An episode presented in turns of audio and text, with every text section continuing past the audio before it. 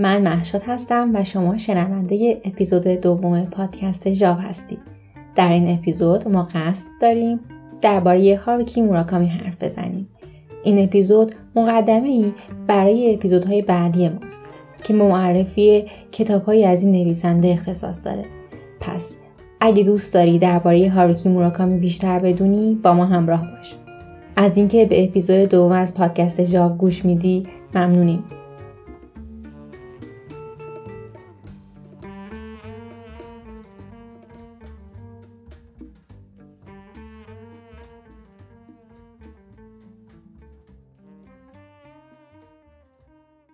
هاروکی موراکامی رمان نویس، نویسنده داستانهای کوتاه، مقاله نویس، مترجمی است که امروزه توی دنیا از شهرت زیادی برخورداره. اون در 12 ژانویه 1949 میلادی بعد از جنگ جهانی دوم در شهر کیوتوی ژاپن متولد میشه. اون تک فرزنده و پدر مادرش هر دو استاد ادبیات ژاپنی موراکامی دوران کودکیش رو در شهرهای مختلفی مثل نیشینومیا، آشیا و بندر کوبه بزرگ میشه. از دوران کودکیش مثل کوبه آبه که یکی از مشاهیر ژاپنی در نویسندگی موسیقی شیفته ادبیات موسیقی غربی میشه. این علاقش به ادبیات غربی باعث میشه که آثار افرادی مثل کافکا، گوستاو فلوبر، چارلز دیکنز، داستایوسکی ریچارد براتیگان و جک کرواک رو بخونه و با آنها بزرگ بشه. توی سال 1964 در شهر کوبی با درامری به نام آرت بلیکی ملاقات می‌کنه و از همون زمانی که دلباخته موسیقی جاز میشه.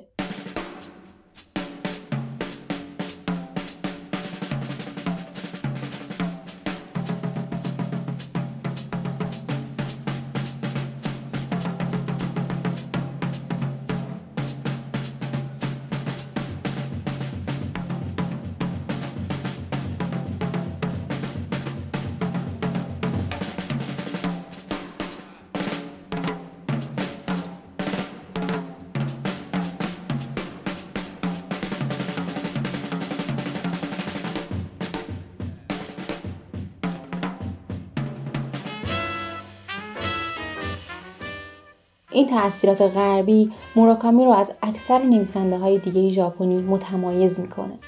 بعد از گذراندن دوران نوجوانیش توی سال 1968 برای تحصیل توی دانشگاه وستا به توکیو نقل مکان می‌کنه.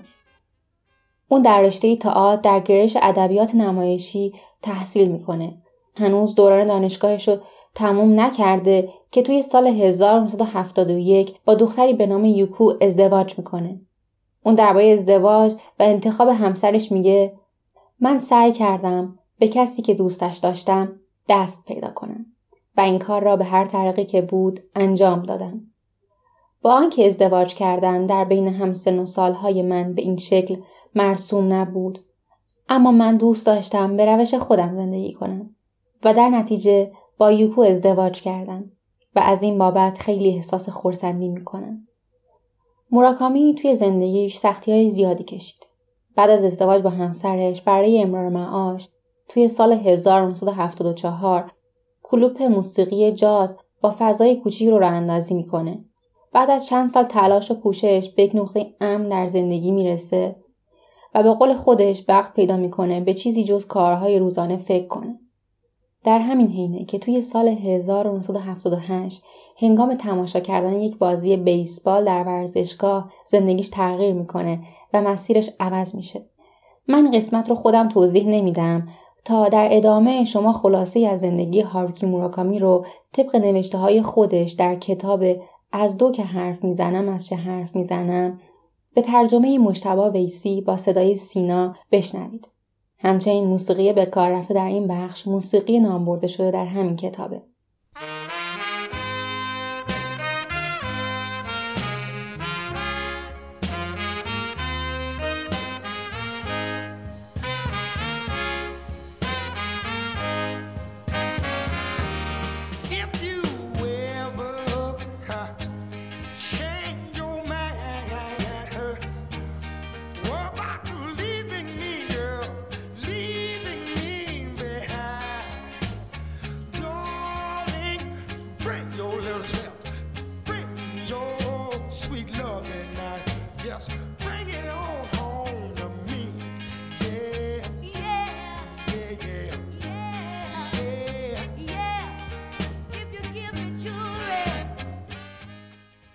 چهاردهم اوت است.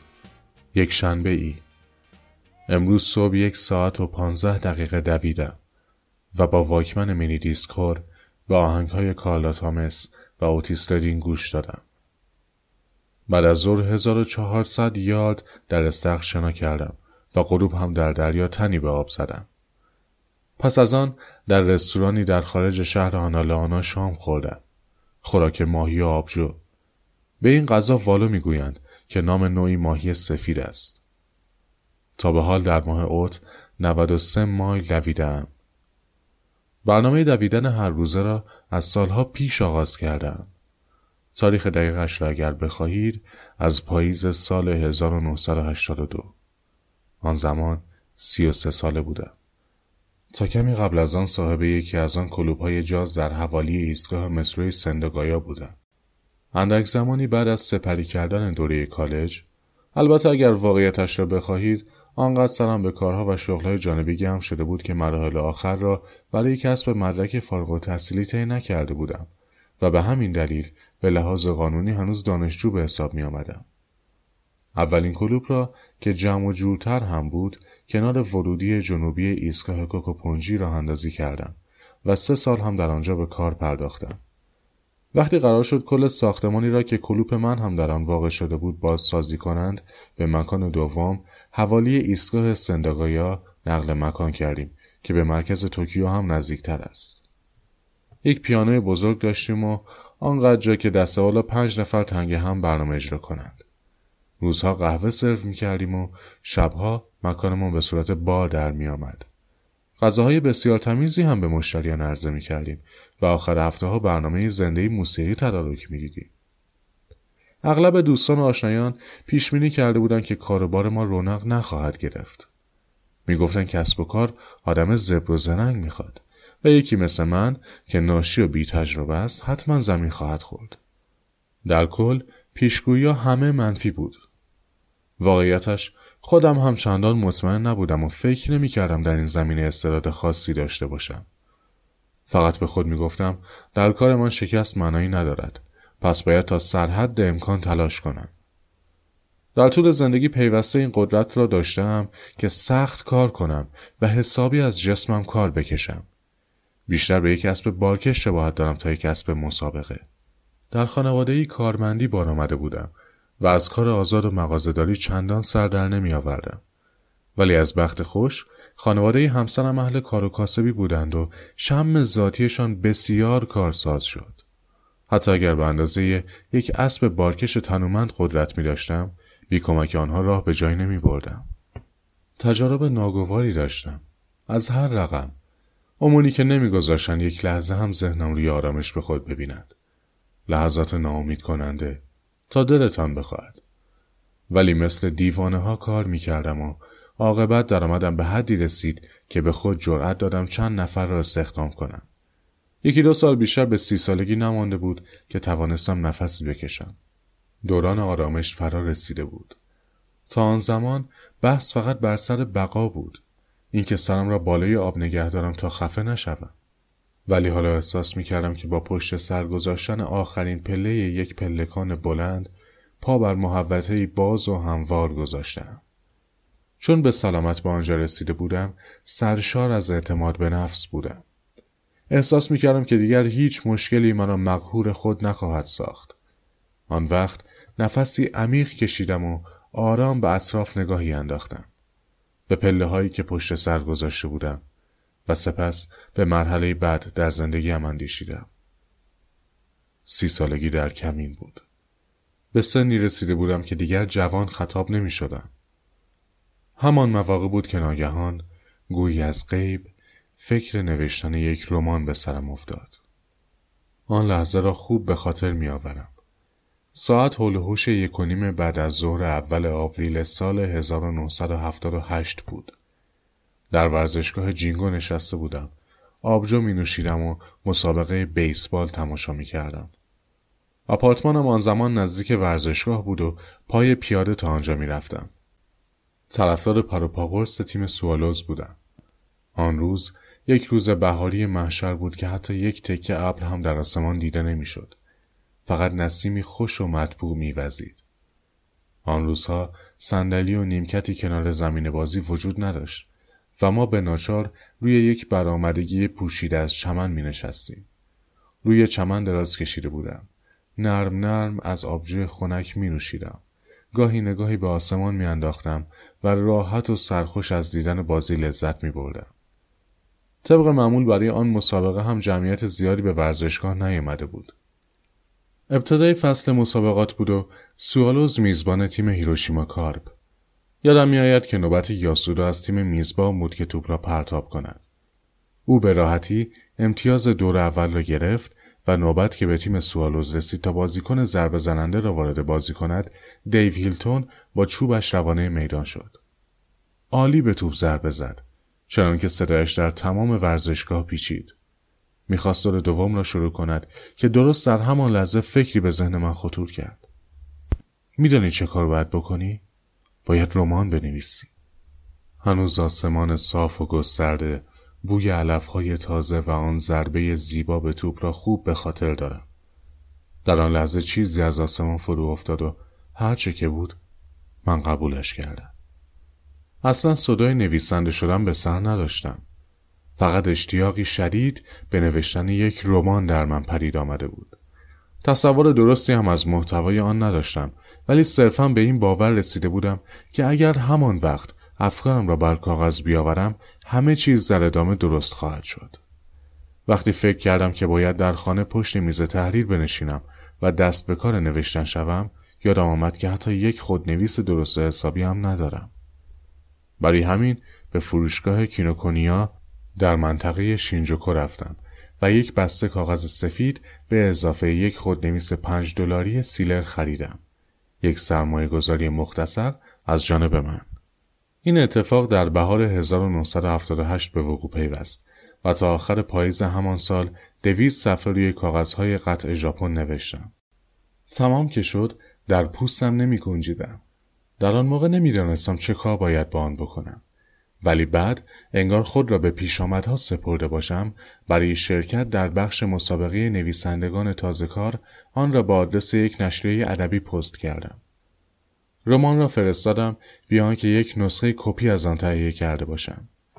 ظاهرا به این فکر کرده بودم که اگر انتخاب نشود شاید برای همیشه گم شود. همان رمانی بود که بعدها با نام آوای باد را بشنو منتشر شد. آن زمان فکر تمام کردن کتاب ظاهرا چنان مجذوبم کرده بود که حتی یک لحظه فکر نکرده بودم شاید نتواند رنگ فردا را هم به چشم ببیند. پاییز آن سال تیم همیشه بازنده سوالوز کاپ قهرمانی را به دست آورد و حتی تیم هانکیو بریفز را در لیگ ژاپن شکست داد. کسی فکرش را نمی‌کرد که سوالوز چنین نتایجی کسب کند. همین دلیل است که آن مقطع را خوب به خاطر دارم. پاییز بسیار دلپذیری بود با هوایی کاملا آفتابی. آسمان یک دست صاف بود و به یاد ندارم که برگ درختان معبد جلوی بنای یادبود میجی را آن اندازه طلایی دیده باشم. آخرین پاییزی بود که قبل از سی سالگی به چشم می دیدم. تا بهار بعد که یکی از ویراستاران نشریه گنزو با تلفن به من خبر داد رمانم در فهرست نامزدهای دریافت جایزه برتر قرار گرفته شرکت در آن رقابت را به کلی فراموش کرده بودم. غرق کارهای دیگر شده بودم و فرصت سرخاراندن نداشتم. در ابتدای مکالمه اصلا نفهمیدم از چه حرف می‌زنم. بگذریم. جایزه به رمان من رسید و کتاب در تابستان منتشر شد. استقبال از آن هم نسبتا خوب بود. سی ساله شده بودم و تا به خود بیایم و بفهمم اوضاع از چه قرار است دیدم لقب نویسنده جدید و خوشآتیه به من الساق شده است. پاک ایران شده بودم و میزان حیرت دوستان و آشنایان از خودم هم بیشتر بود.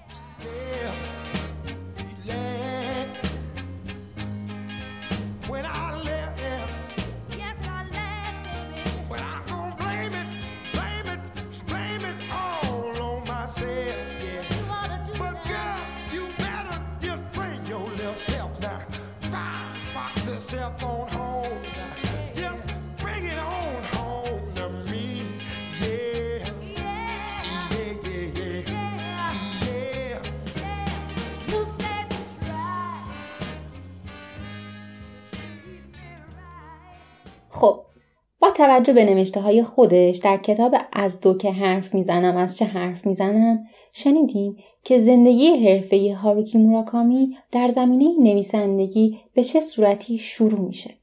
بعد از نوشتن اولین کتابش توی سال 1979 یعنی به آواز باد گوش بسپار که برنده جایزه ادبیات گونزو برای نویسندگان تازه کار شده بود به ادامه مسیر نویسندگی ترغیب میشه.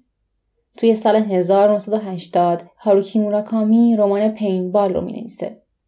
زمانی که این کتاب رو می نویسه تعدادی داستان کوتاه رو به همراه تعدادی ترجمه نیز منتشر می‌کنه.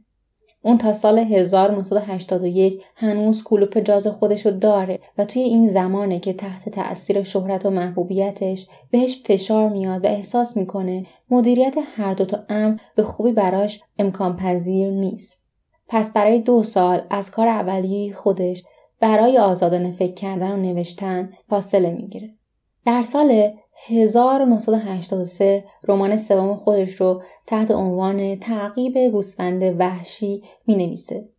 تعقیب گوسفند وحشی جایزه ادبی نوما رو برنده میشه. این کتاب شخصیت بینام رو روایت می‌کنه که مجبور به پیدا کردن گوسفندی وحشیه که در کالبد انسانها نفوذ می‌کنه و بعد از اتمامش میگه تمامش که کردم حسی خوشایند به سراغم آمد که سرانجام سبک نوشتاری خاص خود را خلق کردند. اولین کتابی بود که من می توانستم نوعی احساس شادی را در مورد گفتن یک داستان احساس کنم.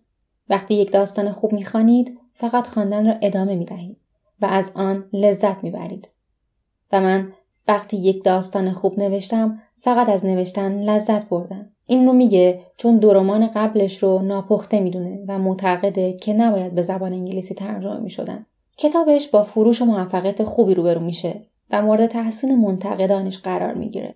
در ضمن اینجا باید اضافه کنم که به مجموعه سه کتاب اولش یعنی به آواز باد گوش بسپار، پین بال و تعقیب گوسفند وحشی سگانه موش هم میگن. بعدا دو کتاب دیگه هم نوشته میشه که بخواد به این مجموعه اضافه بشه ولی خب این اتفاق نمیفته. خب برای تنوع توی این بخش شما رو به شنیدن یک موسیقی دعوت می‌کنم.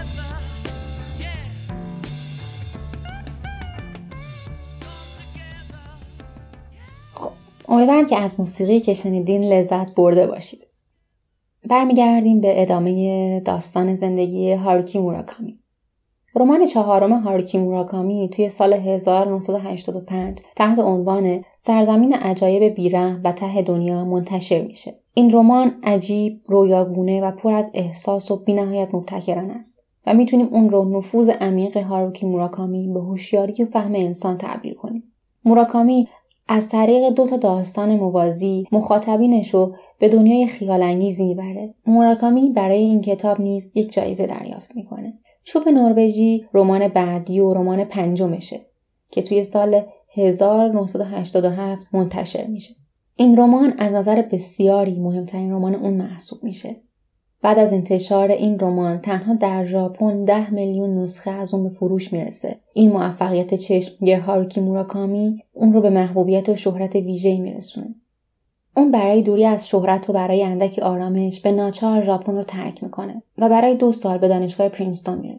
در مدت اقامتش توی اونجا مقالات زیادی به علاوه دو تا کتاب منتشر می‌کنه. کتاب اولش با نام جنوب مرز غرب خورشید و کتاب دومش سجلدی تاریخچه پرنده کوکیه که توی سال 1994 منتشر میشه.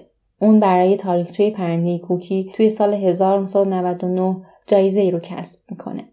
توی سال 1995 میلادی هاروکی موراکامی به کشور ژاپن برمیگرده.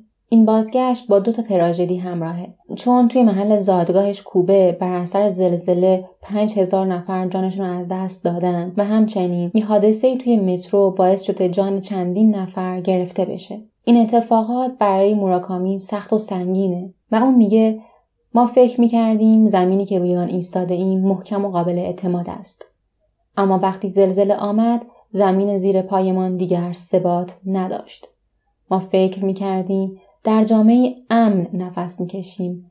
اما وقتی تروریست ها به مترو حمله کردند دیگر امنیتی در کار نبود. استوره ایمنی و استواری ما در یک لحظه فرو ریخته بود. بعد از این اون اولین کتاب غیر داستانی خودش رو تحت عنوان زیرزمین منتشر می‌کنه. این کتاب مجموعه ای از مصاحبه هایی که با افراد درگیر حادثه حمله گاز مترو ژاپن توی اون سالها انجام شده. این کتاب با فروش خوبی روبرو میشه و توی سال 1999 جایزه ای رو برنده میشه. در ادامه برای اینکه با متن کتاب های هاروکی موراکامی بیشتر آشنا بشین شما رو به شنیدن قسمتی از کتاب پس از تاریکی با صدای محبوبه دعوت می‌کنه.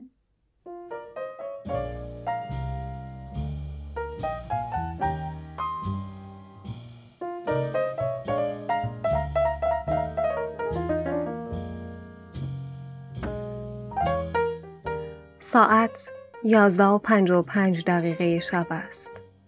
چشم ها شکل شهر را مشخص می کند.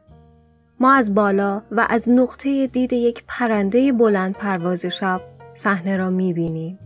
همه جا را نگاه می کنیم. شهر مانند موجود انفرادی از این به نظر می رسد یا بهتر بگوییم مانند یک موجود کلی انفرادی است که از تعداد زیادی موجودات میکروسکوپی در هم پیچیده ساخته شده است. بزرگراه های بیشماری تا انتهای اطراف آن کشیده شده که سلول های تازه خونی را دائما در آن به جریان می اندازن و با فرستادن اطلاعات جدید نوع قدیمی آن را جمع کرده و اطلاعات مفید میفرستند. سپس با ارسال های جدید قدیمی آن را جمع آوری می کنند. تمام قسمت های بدن به خاطر ریتم ضربانش مرتعش می شود و عکس عمل شدید نشان می دهد و تشنج ایجاد می کند. نیمه شب فرا می رسد و با وجود آنکه اوج فعالیت روزانه به سر رسیده اما تأثیری در سوخت و ساز بدن که لازمه زندگی است ندارد و باعث صدای متداوم بم در شهر می شود. صدای یک نواختی که بالا و پایین نمی رود اما مملو از نگرانی است. نگاهمان را به ناحیه‌ای کاملا روشنی می دوزیم و در آنجا متمرکز می کنیم و به آرامی پایین می رویم. دریایی از رنگهای نئون می بینیم. این محل زمین بازی و تفریح است. پرده های دیجیتالی عظیمی که به کناره های ساختمان ها متصل شدند با فرارسیدن نیمه شب خاموش می شوند اما بلندگوهایی که در مقابل مغازه ها طبیعه شده به پخش آهنگ های مردمی راقامیز ادامه می دهند. مرکز بزرگ بازی مملو از جوانان است و صداهای گوشگرکن الکترونیکی به گوش می رسد. گروهی از دانشجویان بیرون می ریزند. در میان آنها دختران جوان با موهای رنگ شده دیده می شوند. مردان با لباسهای مشکی به صورت مورب از خیابان عبور می کنند تا خود را به آخرین قطاری که به حومه شهر می رود برسانند. حتی در این ساعات شب مجریان بنگاه های ساز و ضربی به دنبال مشتری هستند. یک اتومبیل استیشن زرق و برقدار با شیشه های رنگی از خیابان عبور می کند. انگار انبار ناحیه را با خود می برد. اتومبیل شبیه یک موجود زیردریایی است که پوست و اندام های ویژه دارد.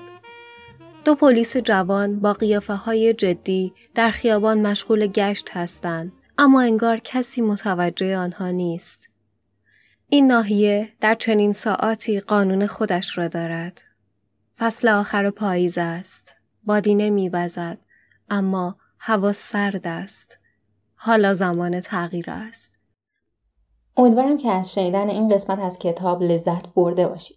رمان بعدیش کتابی با نام زلزله که مجموعه است شامل 6 داستان. توی این کتاب هاروکی موراکامی تغییر سبک میده و نوع نگارشش رو از اول شخص عوض می‌کنه. این کتاب توی آمریکا توسط جوانان استقبال میشه رمان کافکا در ساحل رو در سال 2002 منتشر می‌کنه. از نظر بسیاری از افراد کافکا در ساحل از مهمترین آثارشه که تونسته توی بخش پرفروش های نیویورک تایمز قرار بگیره.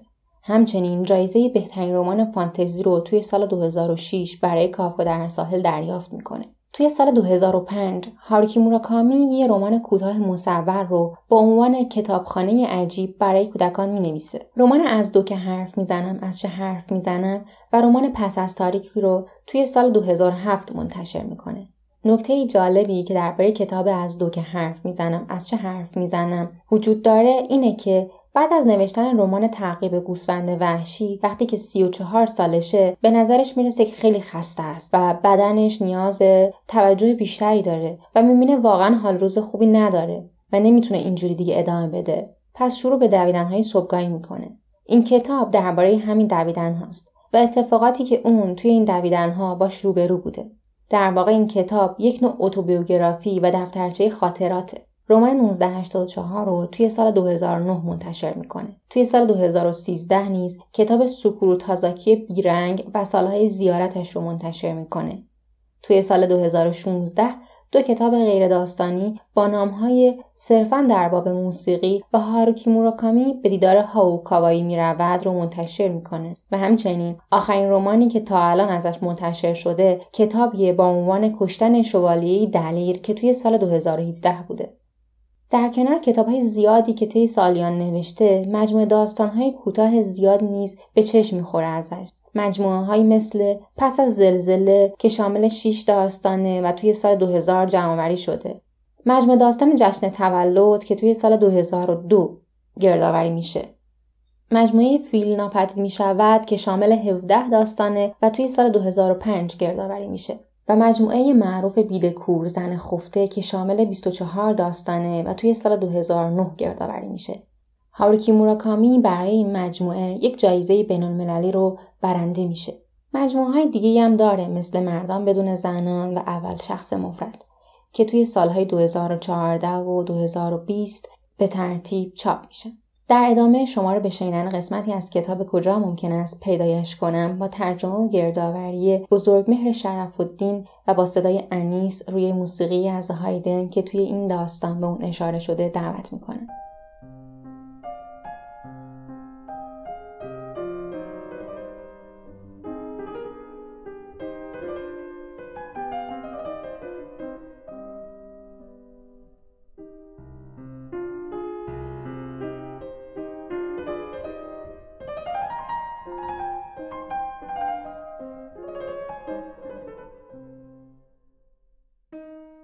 او روی کاناپه می نشیند.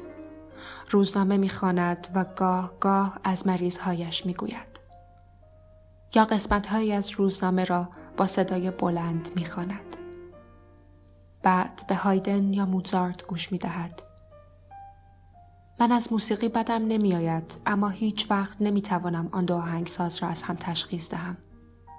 آهنگهایشان برای من شبیه هم است. وقتی این را به همسرم می‌گویم می‌گوید مهم نیست. همشان زیبا هستند. این مهم است. می‌گویم دقیقا مثل تو. او با لبخندی په جواب می‌دهد دقیقا شبیه من. به نظر می رسد از صمیم قلب خوشحال شده است.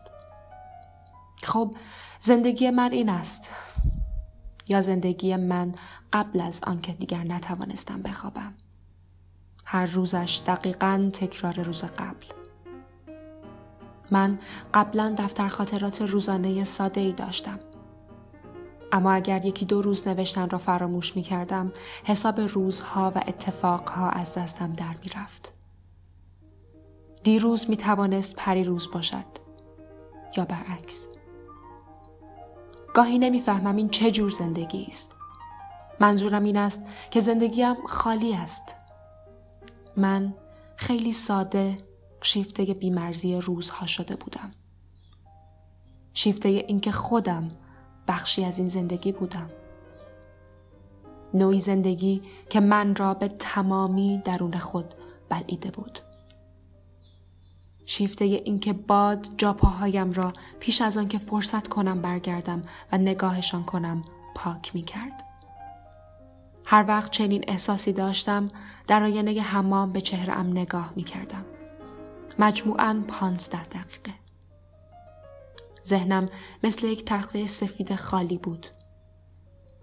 من صورتم را مثل یک شیع می نگریستم و صورتم به تدریج از بقیه من جدا می شد و تبدیل به چیزی می شد که همزمان با من و کاملا به طور اتفاقی به وجود آمده بود. ادراک به سراغ من می آمد. این اتفاقی است که گاه و بیگاه می افتاد. و ربطی به جای پا ندارد. واقعیت و من همزمان در زمان حال وجود داریم. این مهمترین چیز است. اما حالا من دیگر خوابم نمی‌برد. وقتی دیگر نخوابیدم دست از نوشتن خاطرات روزانه هم کشیدم.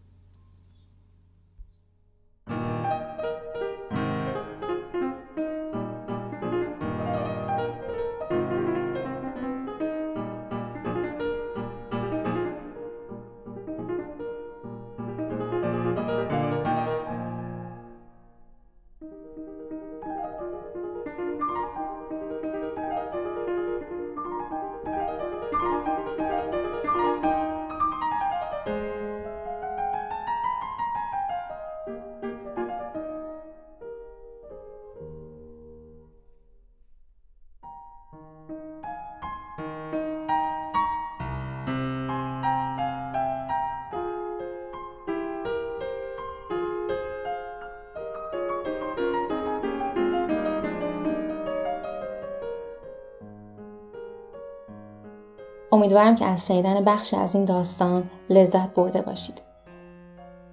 اگر آثار این نویسنده رو مطالعه کنید و راجع ویژگی های شخصیت ها و ویژگی های متن یادداشت برداری کنید سه تا مورد به وضوح به چشمتون میاد و نشون دهنده علاقه نویسنده و زندگی کردن نویسنده با این موارده ادبیات و نشانه های غربی موسیقی غربی و ورزش های سگانه در حقیقت برخی از منتقدین اون اعتقاد دارند که موراکامی به اندازه کافی ژاپنی نیست. جالبه که بدونید به همین دلیل یعنی علاقه داشتن به موسیقی و نشانه های غربی به عنوان یک نویسنده بینالمللی شناخته میشه تا نویسنده محلی که مختص فرهنگ ژاپن بنویسه.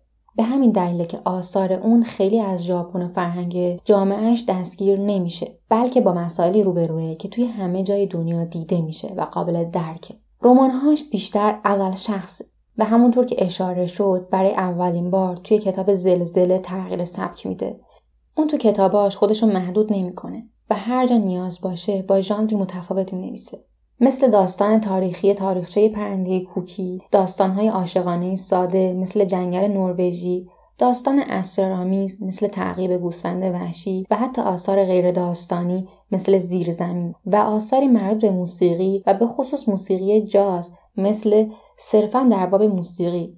سبک نوشتاری هاروکی موراکامی توی رمانهاش سورئال یا فرا واقع گرایان است. و همجوری که می‌دونیم توی این سبک نویسنده چندان به واقعیت ها پایبند نیست و به جای بهرهگیری از جادو برای فرار از واقعیت ها از ناخودآگاه خودش بهره می‌گیره. به این صورته که به ذهن خودش سفر می‌کنه و به جای پیروی از عقلش یا احساساتش از چیزی که داخل ناخودآگاهش اتفاق میفته برای خلق شخصیت ها و رویدادها استفاده می‌کنه. به همین دلیل توی کتاب های این نویسنده رویدادها و شخصیت های می‌بینیم که خیلی عقلانی نیستن و از واقعیت به دورن. خودش در این باره میگه این یک جور بداه نویسی آزاد است. هرگز طرح نمیریزم. هرگز نمی‌دانم صفحه بعد چطور از آب در میآید. خیلی ها حرفم را باور نمی کنند اما لذت نوشتن رمان یا داستان در همین نکته است. چون نمی‌دانم بعد چه اتفاقی میافتد. من به جستجوی نوایی پس از نوایی دیگر هستم. گاهی که شروع می کنم نمی توانم دست بکشم. مثل آن است که از چشمه بجوشد.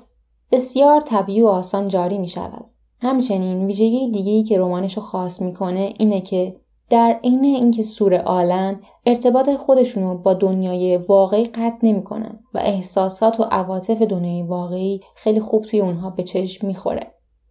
فضای رمان ها و حتی داستان های هاروکی موراکامی فضای تاریک و رازآلوده و پر از پرسشه دارای تم تنهایی و از خود بیگانگیه شخصیتاش همواره در تکاپوی یافتن گم شدن و یا دنبال جواب یه پرسشن ماجراهای کتاب های هاروکی موراکامی کشش و گیرای ویژه‌ای دارن که نظر مخاطبان زیادی رو تو دنیا به خودش جلب می‌کنه. و این به دلیل ارتباطیه که مخاطب با ذهن ناخودآگاه هاروکی موراکامی برقرار می‌کنه. با این حال خوانندگان بسیار زیادی نیز علاقه به آثارش ندارن و میگن نوشتههاش فاقد جذابیت های لازمه و خواننده رو اونقدر درگیر خودش نمی‌کنه. هیجانات لحظه ای داره و لحظه ای که کتاب رو می‌خونی هیجان زده میشی و وقتی یکم از خوندن کتاب بگذره دیگه اونقدر یادت نمیاد و برات هیجان انگیز نیست. فکر می‌کنم وقتشه که شما رو به شنیدن یک موسیقی دعوت کنم.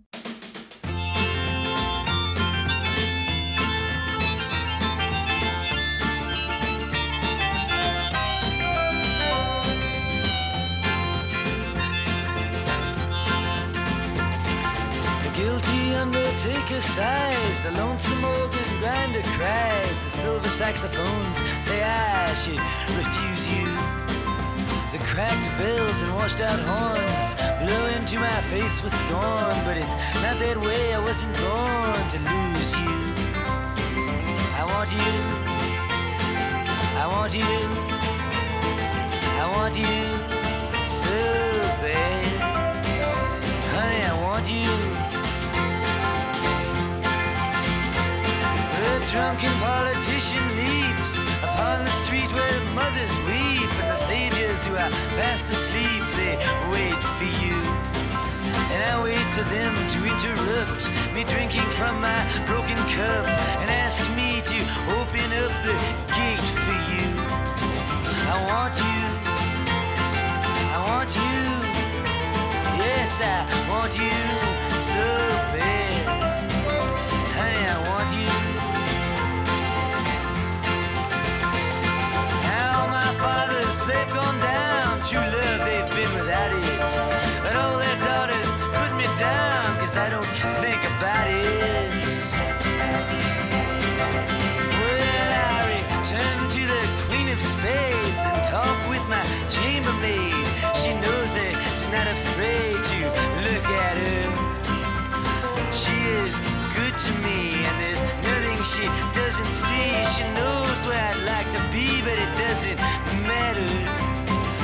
want you. I want you. Yes, I want you so bad. Honey, I want you.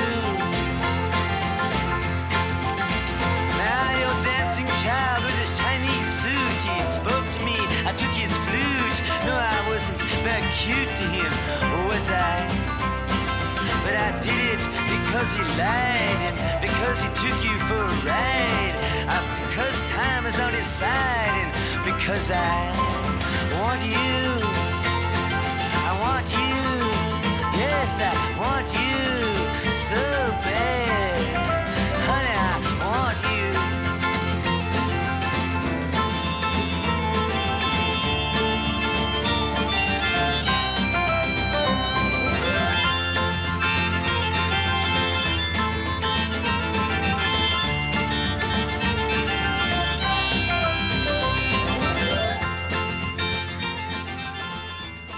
امیدوارم که تا اینجا از شنیدن موسیقی و آنچه گفته شد لذت برده باشید. ما تا الان راجع به زندگی شخصی هاروکی موراکامی اینکه چی شد نویسنده شد و کتابهاش و محتوای کتابهاش و سبک نوشتاری اون حرف زد. بیاین نظر بیشتر راجع به رزومش یعنی جوایز و افتخاراتش بدونیم. در کنار رزومه پربار هاروکی موراکامی که شامل مقالات و داستانهای کوتاه و بلند زیادیه جالبه بدونید. اون سه دکترای افتخاری توی سپتامبر 2007 از دانشگاه لیژ در جوان 2008 از دانشگاه پریتستون و در می 2014 از دانشگاه تافتس دریافت می‌کنه و جایزه های مثل جایزه کافکا، اورشلیم و جایزه های معروف دیگه ای رو برنده میشه.